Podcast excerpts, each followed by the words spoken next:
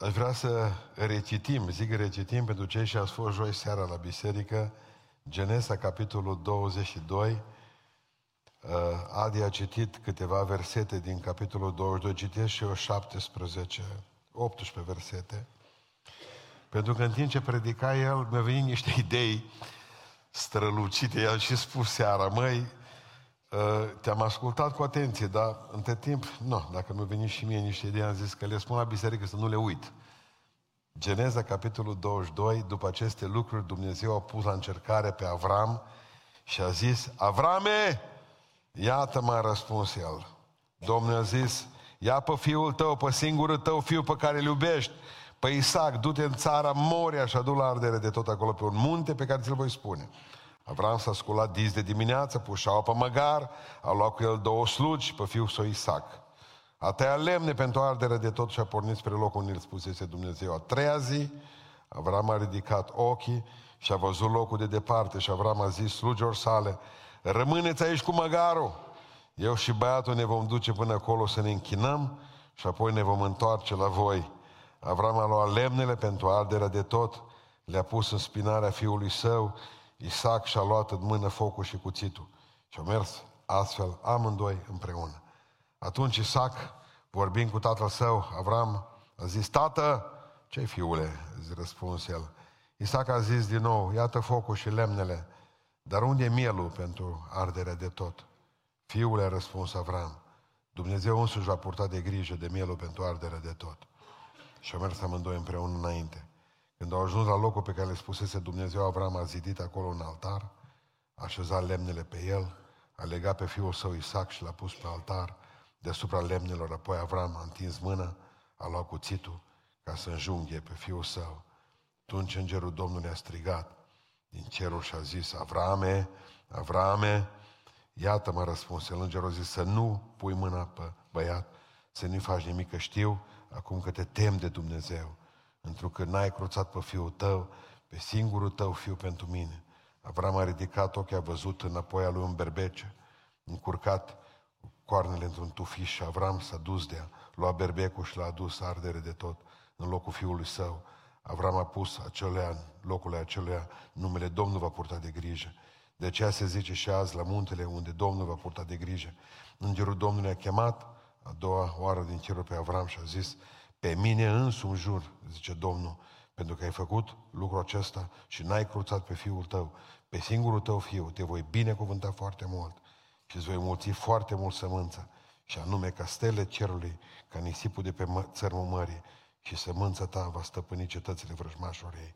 Toate neamurile pământului vor fi binecuvântate în sămânța ta, pentru că ai ascultat de porunca mea. Amin. Să reocupăm locurile.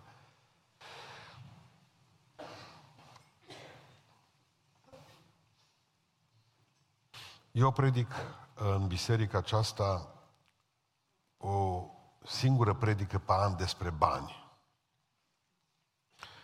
Normal ar trebui să o fi predicat Dani Drume, dar e frică de ea.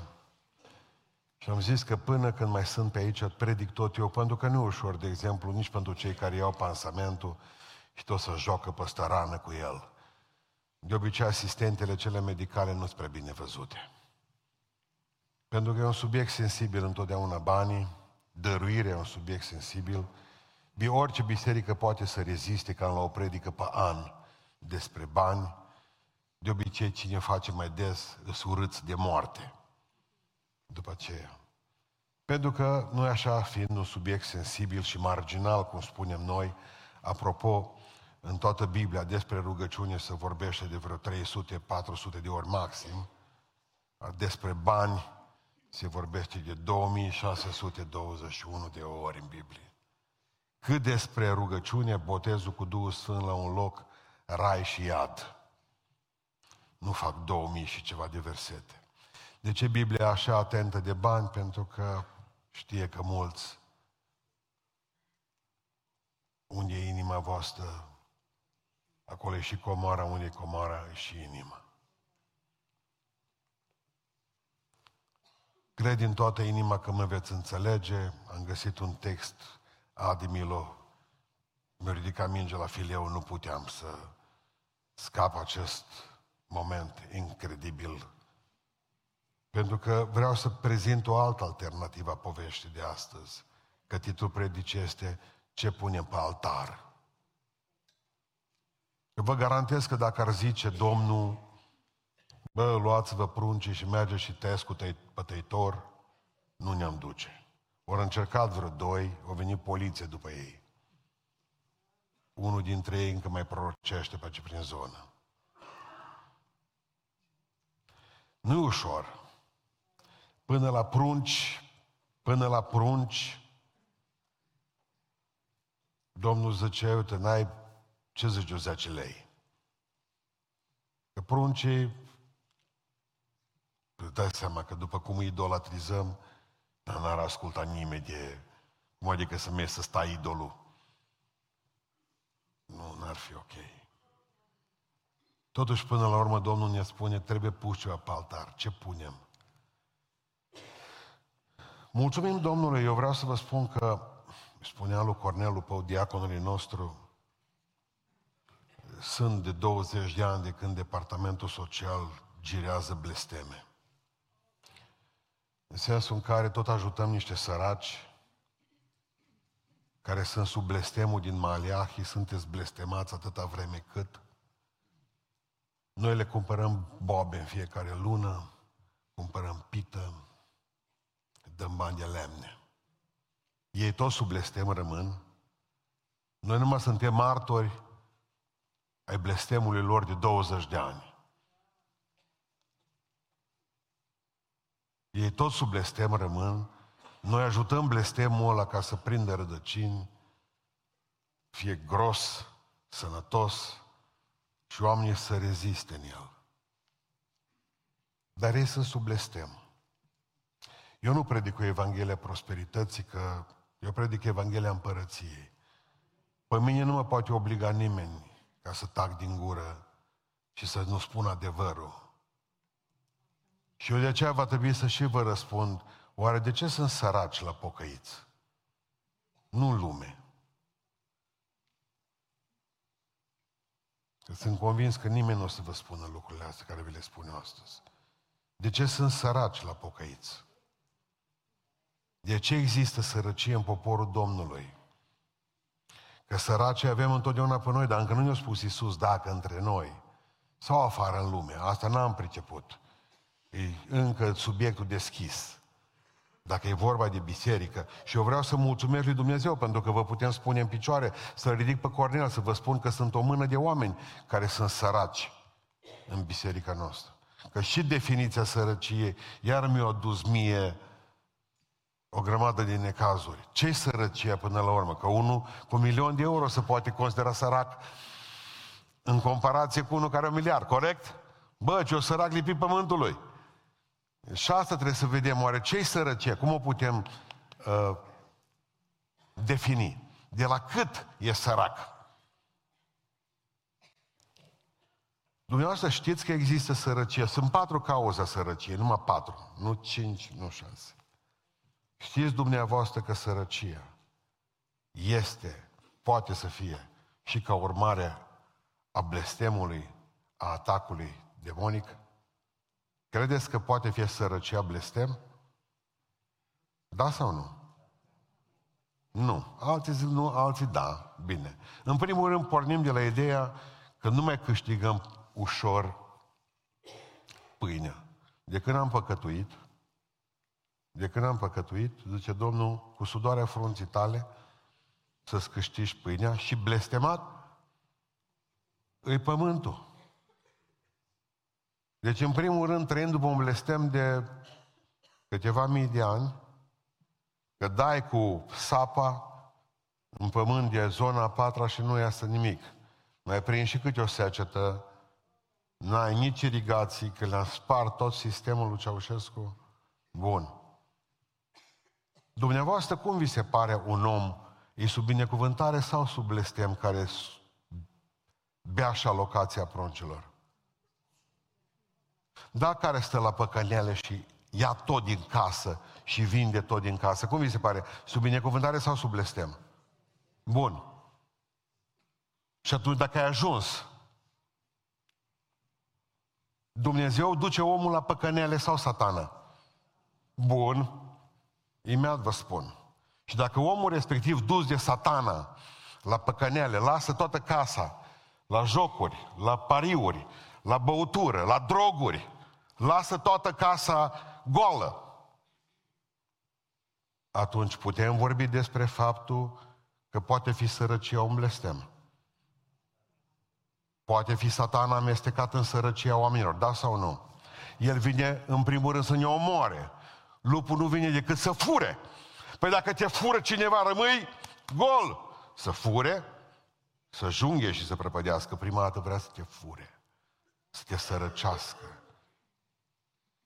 Deci putem, putem pune vina liniștit pe satana pentru o grămadă de săraci. Dar nu întotdeauna. Pentru că vrea să ne distrugă viața, vrea să ne distrugă familia, vrea să ne distrugă securitatea financiară, vrea să trăim de azi pe mâine și mai ales diavolul vrea ca să fim săraci, să furăm. Pentru că următorul pas al lui este că n-ai ce să faci. Te bagi în casă la altul. Țineți minte la un moment dat ce zice omul Domnului, Doamne, nu-mi da nici sărăcie, nici bogăție, ca nu cumva în sărăcie. Să fur. Mult mai ușor de ispitit este unul sărac decât unul bogat, corect? Doar Bill Gates nu umblă noapte cu ciorapul tras pe cap să spargă banca comercială din Binș.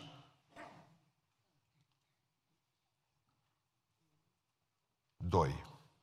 Există sărăcia ca încercare. Da, asta credeți că poate să fie o încercare temporară peste viața credinciosului sărăcia. Da sau nu? Iov. Iov. Dar înainte de Iov, cum spunea adică de, am furat jumătate de predică de la el, eu sunt atent. Dacă vi se pare că dorm. Nu, cu capul pierdut așa, dar zice, uh, stau și mănânc pâinea corbilor, carnea corbilor, zice Ilie, beau apă de la părâu cherit, n-am treabă. Mai ce Domnul, tu de cine depinzi? De mine sau de părâu? De mine sau de corbi? Era bogat. Îi lua corbi într-o zi. Îi lua apă într-o zi. Era sărac lipit pământului a doua zi. Corect? Temporar. Că ce duce la văduvă, că pe el totdeauna îl hrănea alții. Îl hrănea îngerul, îl hrăneau corbii, îl hrănea văduvele, pe cum poruncea Dumnezeu. Dumnezeu poruncea și animalele, păsările, îngerii și oamenii se supuneau ca să dea de mâncare lui Ilie. Da? Dar sărăcia lui a fost temporar ca încercare. Să vadă Dumnezeu pe cine se bazează Ilie atunci când nu mai vin corbii. Iov zice satana, ia numai bogăția și vei vedea că se leapădă de tine. De multe ori Dumnezeu, fără ca să fim băieți răi, poate să ne ducă printr-un test trecător și să pierdem tot. Și să stăm ca africanii, goi, și să nu mai avem nimic. Dar e trecătoare, temporară, de tot restul vieții pentru un timp. Aduceți-vă aminte de uh, ei, de Ilie, de Iov. Și contează foarte mult ca în perioada aceasta în care rămâi calic, fără bani, să-ți folosești celelalte talante, ceilalți talanți care ți-au rămas. Dacă ți-au rămas talentul încurajării, încurajează, că oricum banai. Zâmbește, oricum banai. Fă bine oamenilor, ascultă-i. Că noi în momentul în care am pierdut, bă, nu mai pot ajuta pe nimeni, nu știu. Cât ai avut bani și ai avut o roabă de bani și ai putut să dai la alții. A fost foarte bine, dar acum nu mai ai bani, e... continuă să slujești lui Dumnezeu. Și când nu mai ai bani și ești săracă sau sărac, pentru că sărăcia aceasta e temporară. Asta nu vine de la satana. Asta vine de la Dumnezeu îngăduită ca să vadă pe cine te bazezi. Da? În a treilea rând, sărăcia poate să fie o alegere. sărăcia poate să fie o alegere. Hristos, fiind bogat, a ales să se facă sărac pentru noi. Dacă ați auzit povești Și nu numai că-ți povești, sunt adevăruri în care oameni bogați au vândut tot ce au avut și în sărăcie lucie s-au dus și l-au predicat pe Iisus Hristos. Au fost ordine de călugări să se facă săraci, nu putea intra la ei bogați și să nu mai ai absolut nimic. În momentul în care ai ales tu să-ți faci praf toată averea, ca și uh, femeia cu mirul la picioarele lui Iisus Hristos, să dea căl de pământ, ca să poată să fie mai eliberată după aia, să nu se mai gândească Hristos și mirul. Foarte mulți oameni cu bani și-au făcut praf tot averea, s-au dus după Iisus ca să nu mai fie ispitit să aibă la ce să întoarce. Și-au aprins corăbile. Au dat foc la ele. Pentru că de aceea Iisus Hristos, când a văzut pe tânărul bogat că e legat de bani, a venit și a zis, ia tu băiatule, dacă vrei să vii după mine. Vinde tot ce ai, că tu degeaba vii după mine, că de-am o săptămână ești înapoi la firmă. Tu ești înapoi la lădoi, la comor, la bani. Există oameni care nu pot sluji pe Dumnezeu decât dacă sunt zero. Exact cum nu se pot pocăi parlamentari. Până n-ajung la DNA, pe o budă turcească. În clipa aceea au un delir metafizic și se întorc la Dumnezeu. Dar neapărat trebuie să ajungă pe o budă turcească. La DNA. Atunci, un freamăt metafizic îi frământă și să pocăiesc. Bogați n-am văzut să se pocăiască. Bogați, de când îți păstor, de 30 de ani, bogați n-am văzut să se pocăiască. Am văzut numai săraci. Și cu ochii mei am văzut, bogați fiind, cum ori sărăcit. Ca să se poată pocăi. O trebuie neapărat ca să fie datori vânduți pe bănci, să-și vadă cum pleacă jeepurile, să vadă cum pleacă blănurile lui nevasta, să vadă cum pleacă piscinele și casele și în sfârșit, cu ultimele resurse, o ultimă cămașă albă, ne botezăm. Și atunci noi le-am cântat la botez, mai bine simpli și smeriți.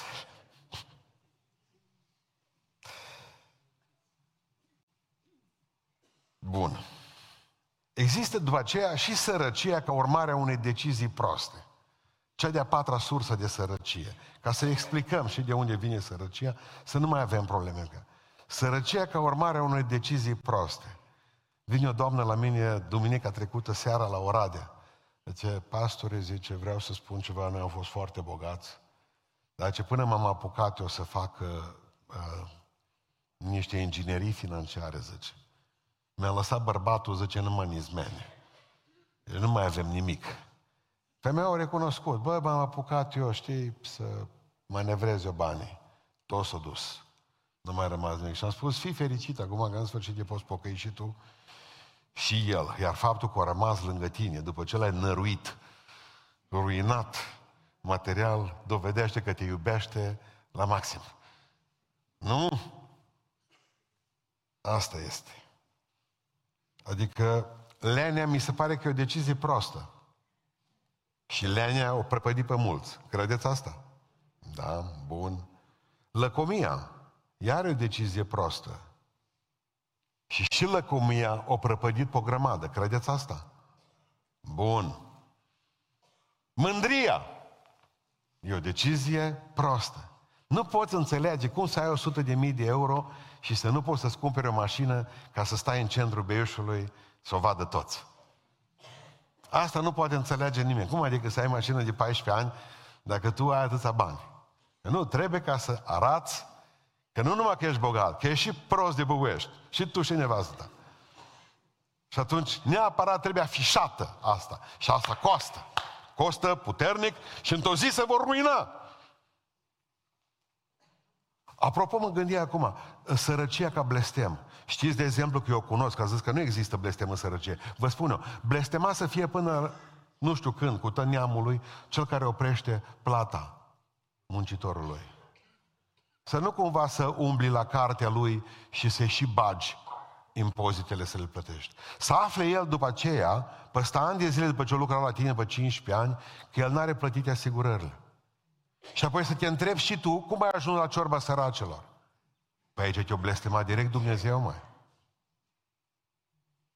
Că pe omul care muncește la tine, în pădure, la plug, în vârful casei, la câmp, pe omul ăla, nu, pe el nu-i interesează dacă ție îți merge bine sau nu îți merge bine. Tu trebuie să-i dai banii pentru care el a lucrat. Punct. Și dacă vinzi înapoi blana nevestei și baticul, e 500 de euro. Deci cu asta trebuie să rezolvi cumva. Pentru că intri sub blestem. Asta da mă gândi acum. Bun, mergem la bătrânul Avram, că e mai bine. Ce putem înțelege noi de aici? Că, în primul rând, dăruirea, când vorbim de dăruire, dăruirea este un test. Adică o teză, un extemporal. Dumnezeu a pus la încercare pe Avram. Hai să te încerc, Avrame. Întotdeauna când Dumnezeu vine și zice, uite, e vremea să dăruiești ceva, să dai ceva de la tine. Asta înseamnă că este un test. Știți la ce m-am gândit? Că înainte ca să urci o treaptă la școală, trebuie să dai un examen. Treapta a doua, cum spuneam noi. Era un examen între treapta întâi și treapta a doua. Între clasa, între generală și liceu, mai era un examen. Vă aduceți aminte? Capacitatea să numește. Nu l-am prins, dar după ce au fost. Și mereu între uh, liceu și facultate mai este o treaptă, dar treapta aia să merge cu examen.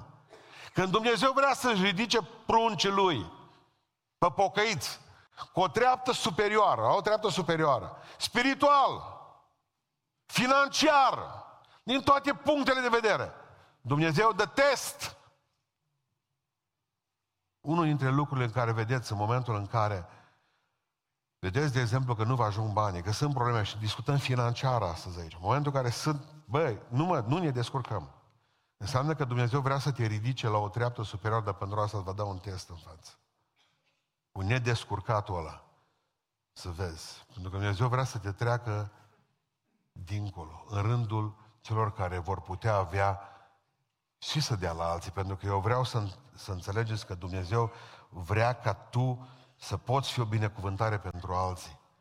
Dumnezeu își ajută poporul lui care trec temporar prin încercări, temporar prin încercări financiare, prin oamenii săi, Dumnezeu prin copiii săi vrea să o facă.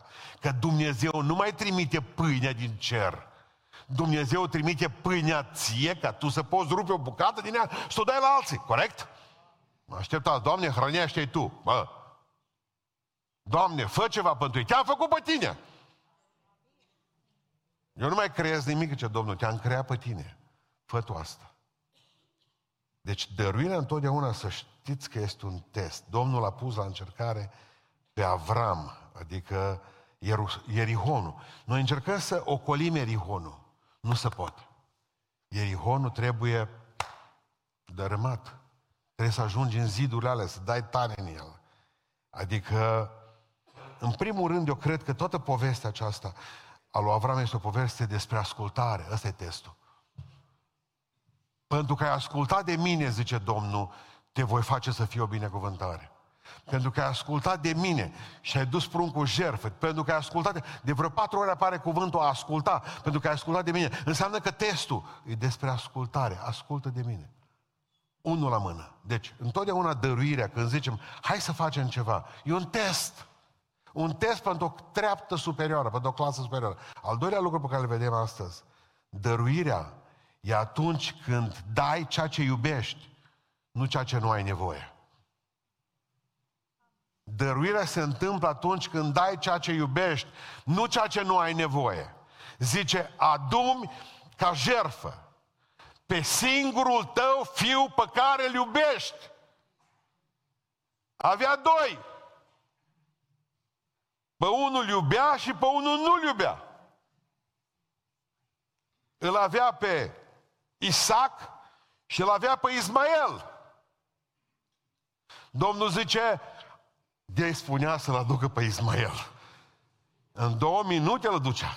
Tranșat, în pungi. Și noi nu mai aveam probleme cu fâșia gaz astăzi. Adu pe singurul tău fiu care îl iubești. Pe Isaac. Când Dumnezeu ți-l cere pe Isaac, să nu îl dai pe Ismael. Să nu îl dai pe Ismael. Ce ușor știm noi să dărâm Dumnezeu lucrurile care nu ne mai trebuie. Haideți să vă dăruiesc hainele din pod, ale nu mai porc, că m-am îngrașat, toate pocnesc pe mine. Ce Dumnezeu, dă ceva ce iubești. dă ceva ce te doare. Nu dăm resturile, capetele, mielul beteag, oaia cu galbază. E la mine nu vine, zice Domnul, cu resturi, cu rebuturi. Hai să te ajut și eu. Povestea cineva odată că i-a dat cineva o mașină, ăștia sărași de pis pământului. Da, mă, dar erau întregi. Mașina nu avea frâne. Omul zice, dar am văzut că ți pune. Frate, zice, dar nu eram sănătoși până nu știu. Poate că vrea să vă ia viața. Zice David, zice Aramna, îți dau pământul de gratis și să spui chivotul, că e pe pământul meu și Domnul mă va binecuvânta. Da, zice, știu, zice. Dar ferească Dumnezeu să aducă o jertfă Domnului, zice David, să nu mă coste. Și știți ce au făcut? Au pus pe din două, Aramna jumătate, David pentru jumătate, că Aramna i-a cerut mai puțin pe pământ. Asta spune evreii. Întotdeauna jertfa pe care o duce înainte Dumnezeu trebuie să te, uh, să te coste. Spunea un social, sociolog la altă seară la, pe internet că de fapt de aia sunt atâtea divorțuri. Că nu ne-au costat căsătoriile. Nu mai te-ai trezit cu ea pe net. Uh, ce mai faci? Bine, ce câfă, bine, bână. Vrei să căs câsă, că da, luna viitoare. Ce zic babaci? Bine zic. Și nu mai s-a trezit la ofițerul stării civile. Asta a fost toată treaba. Da. Dacă nu te-ai bătut pentru ea, pe discoteci, pe bar, nu ți-ai spart capul, n-ai bătut dușmanii, că vin hoț, vin alții și-o pățesc, vin pop de mă dezleagă, până n-ai te-ai dușmănit cu toți. Până nu te-ai păruit cu cealaltă, cu vecina pentru el. Dacă tot a fost ieftin, de aia nu iubim pe Dumnezeu ce mai mulți cum trebuie, pentru că nu ne-a costat. Nimeni bătuți pentru credință. Mă, mie nu mi-l aduci pe Ismael. Mi-aduci bagnota cea mai bună. Și ce mi-a spus o doamnă de la bancă?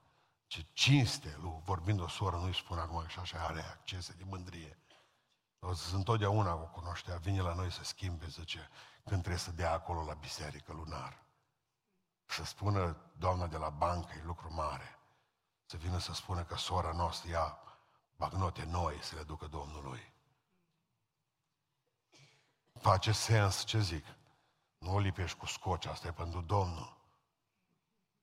Nu faci așa. Deci, dăruirea înseamnă să te coste, să te doară. Trei. Dăruirea atunci când ți se deschide inima pentru prezența lui Dumnezeu. Și ce s-a întâmplat? Două slugi, Avram cu Isaac, patru și un măgar. Rămâneți aici cu măgarul la baza muntelui. Chiar m-am gândit că ăsta ar fi bun text de predică când plec de aici din biserică. Uh, zice, rămâneți aici cu măgarul voi doi.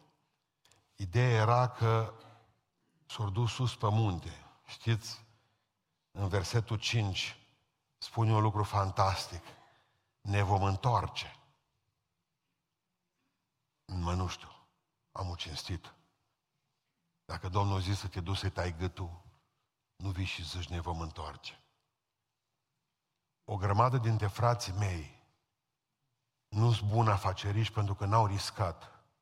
Alții au rămas calici, au ajuns săraci pentru că au riscat. Dar o grămadă au trecut la nivel, pentru că au, la nivelul 2 pentru că au riscat. Bă, acum ai de investit. Au investit și au mers mai departe. frați de mei nu au riscat când au trecut colecta pe lângă niciodată. Au rămas la baza muntelui. Un leu. Ei au rămas jos. Eu nu zic că nu e sigur. E sigur, 100%. Și pensia e sigură, și ajutorul de șomaj e sigur, tot e sigur. Dar când vorbim de performanță, numai sus pe munte se poate face ceva.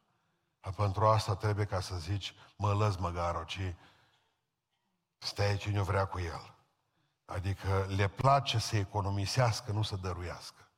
Omul care economisește tot timpul și strânge pentru el, omul a rămas la baza muntelui. Ăla nu învăța ce înseamnă într-o zi să urci sus. Niciodată nu o să dea controlul total lui Dumnezeu oamenii. Și în momentul în care Dumnezeu zice, bă, ai buzunarele pline, nu, tată, nu mă mai implic eu. Lasă că-i datul la medici. Când o să fie să dai la doctor, ai de unde scoate, corect? Du-te mă și dă. De ce te-aș vindeca eu pe tine, zice Domnul? Că tu ai bani de doctori, bagă. De ce aș face o minune cu casa ta, că tu te descurci?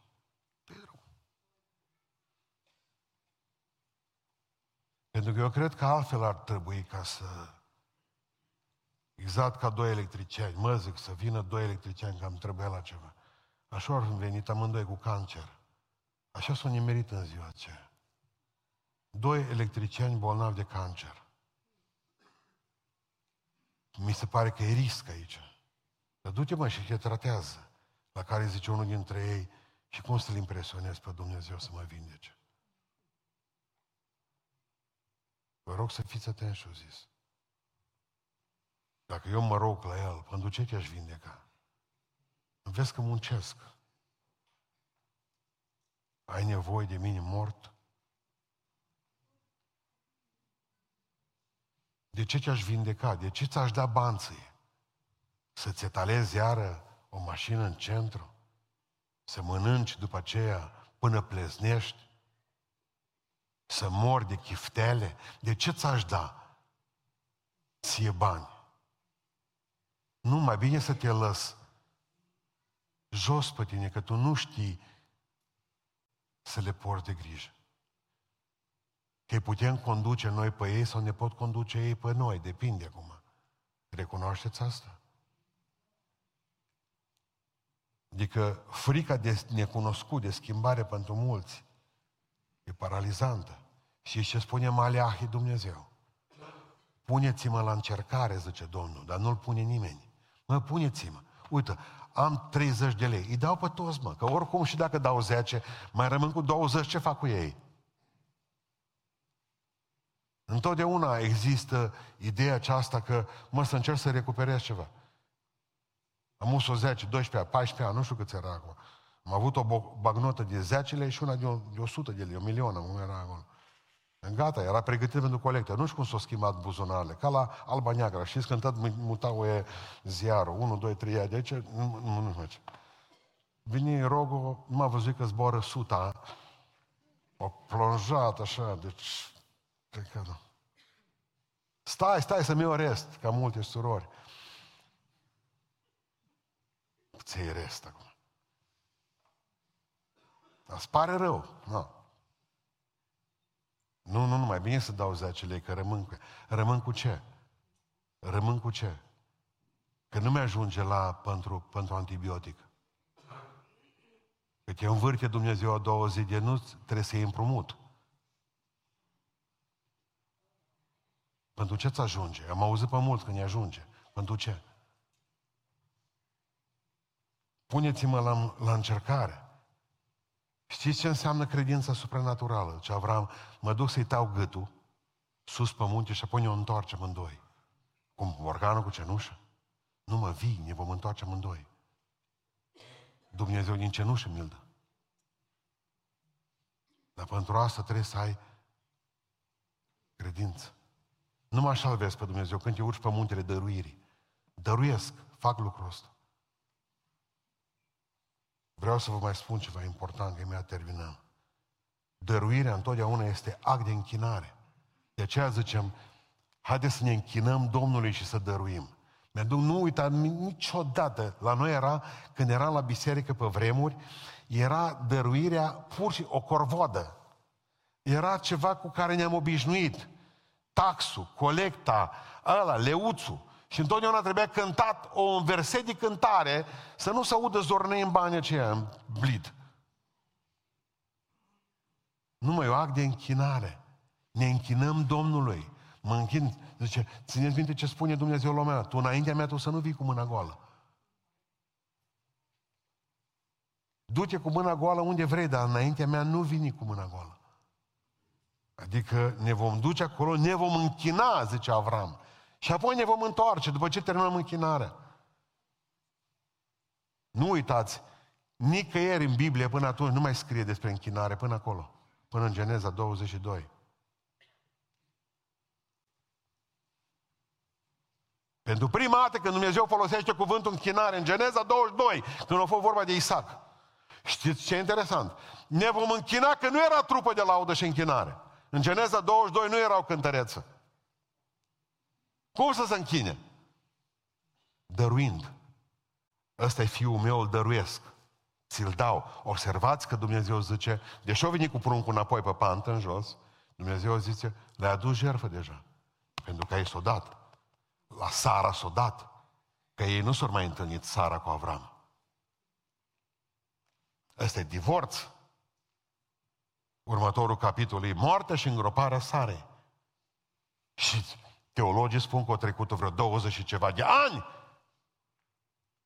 După ce Avram a dus cu pruncul, Sara a spus, bă frătiuț, rămâi cu el. Pe mine nu m-ai întrebat când îl duci sau nu îl duci. Și ea a plecat la Hebron. Acolo și îngropat Pe mine nu mă mai vezi. Nu spuneți că nu a fost jertfă. Și-a pierdut familia mea. Nu băga cuțitul, dar cuțitul s-a întors înapoi în inima, la, în inima lui Avram. E act de închinare. Adică Maria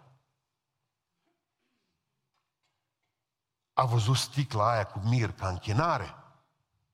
Iuda a văzut-o ca risipă. Aceeași privire pe, pe același vas. Maria zice, e bun, mă închin cu el. Iuda zice, ce risipă?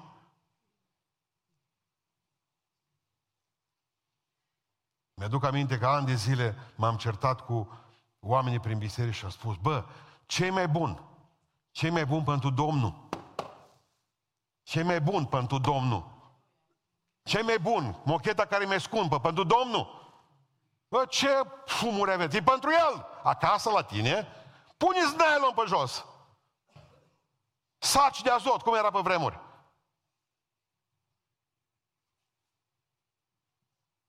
Dar nu pentru el. Am trăit la marginea sărăciei. Cele mai slabe erau bisericile noastre. Mi-aduc aminte. Și acum am văzut biserici mici, dar casă zdravene. Trebuie să fie un act de închinare. ce e mai bun pentru Domnul? Adică între Iuda și Maria, scuzați-mă, e parfum și putoare. Asta e diferența între ei. Asta a rămas în urma lor. Totdeauna când vorbim de Maria ne aducem aminte de mirosul plăcut. Totdeauna când vorbim de Iuda ne gândim la putoare. Că zice că o picat de pe creangă, că s-o spăzura, nu l-o țănugiși creanga și s-o spart. S-o spart camilianul de la noi în sat. Nu uit atunci, când n-am văzut în viața mea popă să fugă halul. Miroseau, fugi și cai, că nu mai putea nici cai din miros. Acolo l-a băgat în tococii, ce turație până în șebiș la, la groapă încă popă să fugă așa 100 de metri garduri, zero ăștia. Deci negri care fugeau zero, așa miros.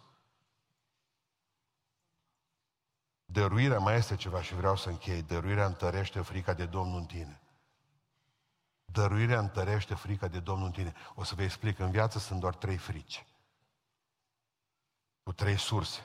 Acum zice Domnul, știu că te tem de mine. Există frica naturală, Bă, să am grijă, mă, să nu mă duc acum de berbeleacoci. Asta e o frică naturală. Doamne, nu mă lăsa. Asta e frica naturală. Noaptea. Mă duc afară. Asta e frică naturală. Există după aceea frica demonică, aia de la satana. Luați-o pe asta cum vreți, anxietate, luați-o cu atacuri de panică, frici, din astea care nu se le poți explica astăzi de la satana. Este frica care e dăunătoare. Frica naturală protejează de rău, e bună. Nu e rea. Frica de, provocată de satana întotdeauna e dăunătoare. Și există frica de Domnul. Ce înseamnă frica de Domnul? Respect față de Domnul. Respect. Adică, și atunci un lucru pe care vreau să vă spun. Acum zice Domnul, știu că te tem de mine, că lucrurile de care ți era frică să le pierzi în viață, mi le-ai dat. Vă rog să fiți atenți. Tot timpul s-o gândi, bă, să nu pățească Isaac ceva. O, țucil tata. Ismael nu a întrebat odată. Putea pica acela pe împrăpăstii. Bă, unde, de unde vine Ismael? De la parapantă. Foarte bine. Întreg o vine, da. E, nu, cu Isaac nu. Oh, să nu pățească odorul ceva. Și zice Dumnezeu, du-te și taie-l. Frică de 18 ani să nu pățească pruncul ceva. Trebuie să ajungi acolo în care să-ți biruiești frica asta, ca să te temi de Domnul, să elimini frica pe care ai că ai putea pierde ceva. Bă, ia, ce iubesc cel mai mult și mi-e frică că aș putea pierde? Hai să-l dau ție, Doamne. Și atunci nu mi-e mai frică. Să-mi dă tot. Ținem de bani acolo, să avem grijă, să nu cumva, bă, tot timpul frică. Să nu cumva să murim de foame. Băgăm banii la salteaua. Asta m-a inoculat-o tata. Și că mine niște bani, tot timpul trebuie să ai undeva ascunși. La salteaua. Să nu mor de foame. Mă, era perspectiva luminoasă, aveam o 24 de ani. Oricând puteai muri de foame. La 24 de ani. Face nuntă, chef, joc și voi bună, cu nevastă mea, bani de două apartamente în 91. Cine era ca noi? Ne cumpără în două apartamente în Beiuș. Da, da, tata, tata, îl simțeam aici, că nu, că ochii lui era peste tot. Cum adică să cumperi două apartamente când poți băga bani sub pernă? Așa am băgat, superne am băgat, am ascultat de tata. Mai bine să o schimba banii, cei care știți în 91. Deci banii de pe două apartamente mi-am mai putut lua un televizor vechi, videoton, cu lămpi, color. Așa lecție am învățat că de acolo încolo mama nu mai avut treabă. O mână spartă, parcă era Dani Mocanu margă bani. Vine Stoica, de dură la Caritas ce mai rămasă. Nici o acumulare de capital, o zis mama. Să mor Marx. Tot timpul ne frică că murim de foame. Mă, ce-o face? Ce-o... Vine pe aici. Haideți să vă spun, știți care e prima investiție a bisericii noastre? Aparate de tradus în engleză, că vin tot mai mult sri lankezi, filipinezi, filipineze și deja am avut și duminică câteva înțeleg engleza și va trebui să avem traducere în, în curt timp real pentru ei. Că s-ar putea ca să se umplă biserica asta de filipinezi. Eu deja mi-au măs primele măsuri de... Domnul, s-a, Domnul ziceți amin. amin. Ba, oameni buni. Dacă o zis că ne mai trebuie 100 de mii de bucăți în zona noastră să vină să lucreze, o grămadă spocăiți. Slavă Domnului pentru asta, ne pregătim pentru asta. Poate că s-ar putea ca să, ne, să punem și de o trezire spirituală. Așa că vă rog, nu vă mai temeți. Frica noastră, ce-o mânca mâinii. Și o pierdem. Și vreau să, să închei spunându-vă, și ce am observat în viață? Când dăruiești, întotdeauna Dumnezeu te răsplătește. Fa, ce face? Stai, oprește, zice, oprește, oprește. Și ce zice Dumnezeu? Este un berbec în spate. Totdeauna Dumnezeu are un berbec pregătit. Gras. Uite, îți dau un berbec, zice, pentru... Lasă tu pruncul. Îți dau berbecul. Și mai este ceva. Și la ce m-am gândit zilele acestea, că Dumnezeu i-a dat mai mult decât un berbec că poți avea un berbec și să fii fără influență în lumea asta. Cea mai mare putere a unui om nu-ți banii, ci influența pe care o are în lume. Te voi face să fii o binecuvântare pentru toți. Pentru că atunci când Dumnezeu zice că îți dă un berbec, vă rog să notați, Dumnezeu arată că e sursa ta. Noi știi la ce ne gândim? La resursele noastre, la resursa noastră. Ăla e salariu, pensie, resursă. Dumnezeu e sursă. Vă rog să faceți deosebire între sursă și resursă. Dumnezeu ne cere resursele noastre. Vă zice, eu sursă, eu când dau, dau. La mine berbecul e berbec. Și ce înseamnă să fii influent? Traian Dorz a fost un tip influent. Mii de oameni la mormântare la el. A schimbat vieți, biserici, destine. Patrici a fost cu bani. N-a fost influent niciodată. Ori muri cam deodată. Nu mult o trăit unul după altul. La unul a fost 5.000 de oameni la mormântare spre 6. La celălalt au fost 80 de oameni la Patriciu. Pentru că unul a avut bani, altul a avut influență. Și Dumnezeu vrea să-l facă pe Avram un tip cu influență. Te voi face să fie o binecuvântare. Asta e cea mai mare bogăție pe care o poate avea cineva. Și berbecul și să fie un tip influent. O binecuvântare este atunci când Dumnezeu îți crește impactul, nu doar venitul. Impact, când vorbești un lucru, omul să știe, bă, să vină să ia lumină de la tine, nu pentru că ești bogat, ci pentru că ești deștept. Să vină să întrebe omul, uite-te, ce aș putea să fac. Totdeauna trebuie să învățăm să dăruim. Proporțional, Dumnezeu nu-și cere să dai mai mult decât ai. Celui care are un milion de dolari pe lună îi cere să dea atâta. Ție care ai o pensie măruntă îți cere să dea atâta. Fiecăruia după venit. Dumnezeu nu cere mai mult. Dar să o faci cu bucurie. Eu nu zic că Dumnezeu nu ești de la morocănoși, dar lui place să dărești cu bucurie. De aceea bagă și un zâmbet știrb când ai banul. Să plece. Să plece. Singurii bani cu care te mai întâlnești. Singurii bani. Totdeauna ne-a fost groază ca să nu risipim banii dumneavoastră pe prostii în biserică. Dacă ne-am certat, ne-am certat de multe ori, mă, să fie mai strânși la pungă. Am încercat să ajutăm oameni. Săptămâna trecută, colecta de săptămâna trecută, s-a dusă la o biserică inundată. Colecta de săptămâna asta, putem zice liniștit, nu, fraților, că s-a dusă la roșie, la copii fără tată.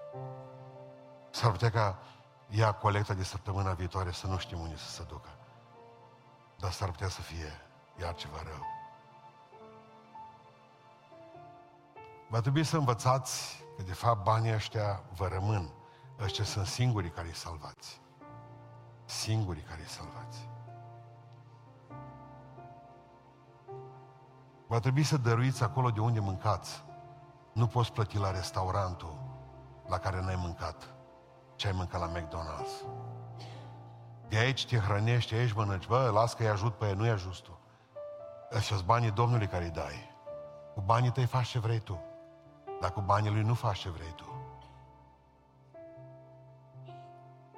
Am mai spus bisericii, aveți o grămadă de inițiative. Voi să ajutați pe unii sau pe alții. Și o luați instinctual, freudian, și vrea să ajutați. Dar o să vă spun un lucru, mă, oameni buni, de ce trebuie să o faceți prin biserică. Scrieți pe plic pentru familia cu tare. Că voi aveți inimă mare, dar noi avem informația de aici. Și noi știm mai multe despre oamenii Și s-ar putea să spunem, puneți piciorul pe frână. Deci dacă aveți inițiative, noi suntem sub blestem dacă nu dirijăm banii unde vreți dumneavoastră. Scrieți. Vreau ca zeciuiala mea, vreau ca banii mei să ajute familia cu tare. Să nu vă mai prind cu caiete paralele. Că dumneavoastră nu știți unde dați banii. Noi cam știm. Că la păstori să mărturisesc, nu la noi. Nu la voi. Asta așa o paranteză,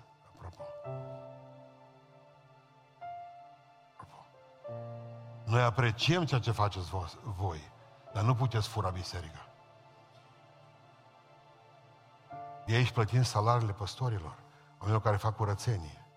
De aici plătim săracii biserici. De aici plătim programele de evangelizare. De aici plătim o grămadă de lucruri care le facem. Treținerea, mai vorbesc cât costă. Va trebui să dați constant.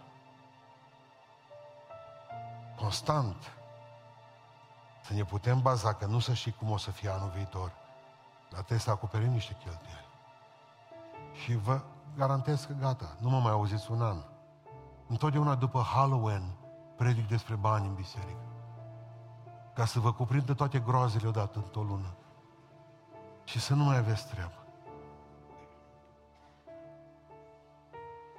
Vă doresc să aveți înțelepciune.